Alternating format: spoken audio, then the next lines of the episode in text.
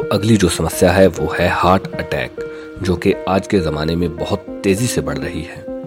और अगर आप इस हार्ट अटैक से बचना चाहते हैं तो आपको अपने खाने पीने का पूरा का पूरा सिस्टम चेंज करना पड़ेगा। तो हम आपको कुछ चीज़ें बताने वाले हैं जिन्हें आपको अपने खाने में उपयोग करना ही करना है। बहुत ज़रूरी है ये। जिसमें जो आपका भोजन है, उसमें आपको जो अदरक, लहसुन, सौंठ, मिर्च लौंग, तेज पत्ता और सेंधा नमक का उपयोग बहुत ज़रूरी है आपके लिए।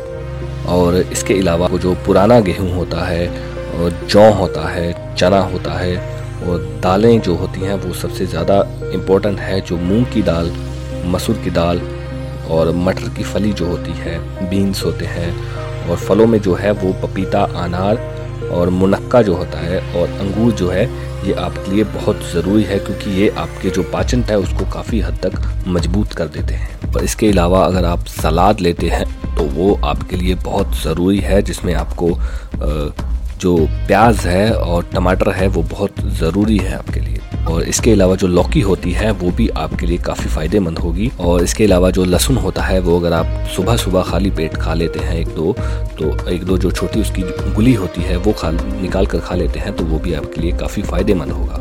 और इसके अलावा जो गाजर है, गाजर आपके लिए बहुत ही ज़्यादा फ़ायदेमंद साबित हो सकती है, क्योंकि वो बढ़ी हुई धड़कन को कम करने बहुत ही ज़्यादा लाभदायक है। और इसके अलावा हम आपको कुछ परहेज बताने वाले हैं, जिनका सेवन आपको बिल्कुल भी नहीं करना है।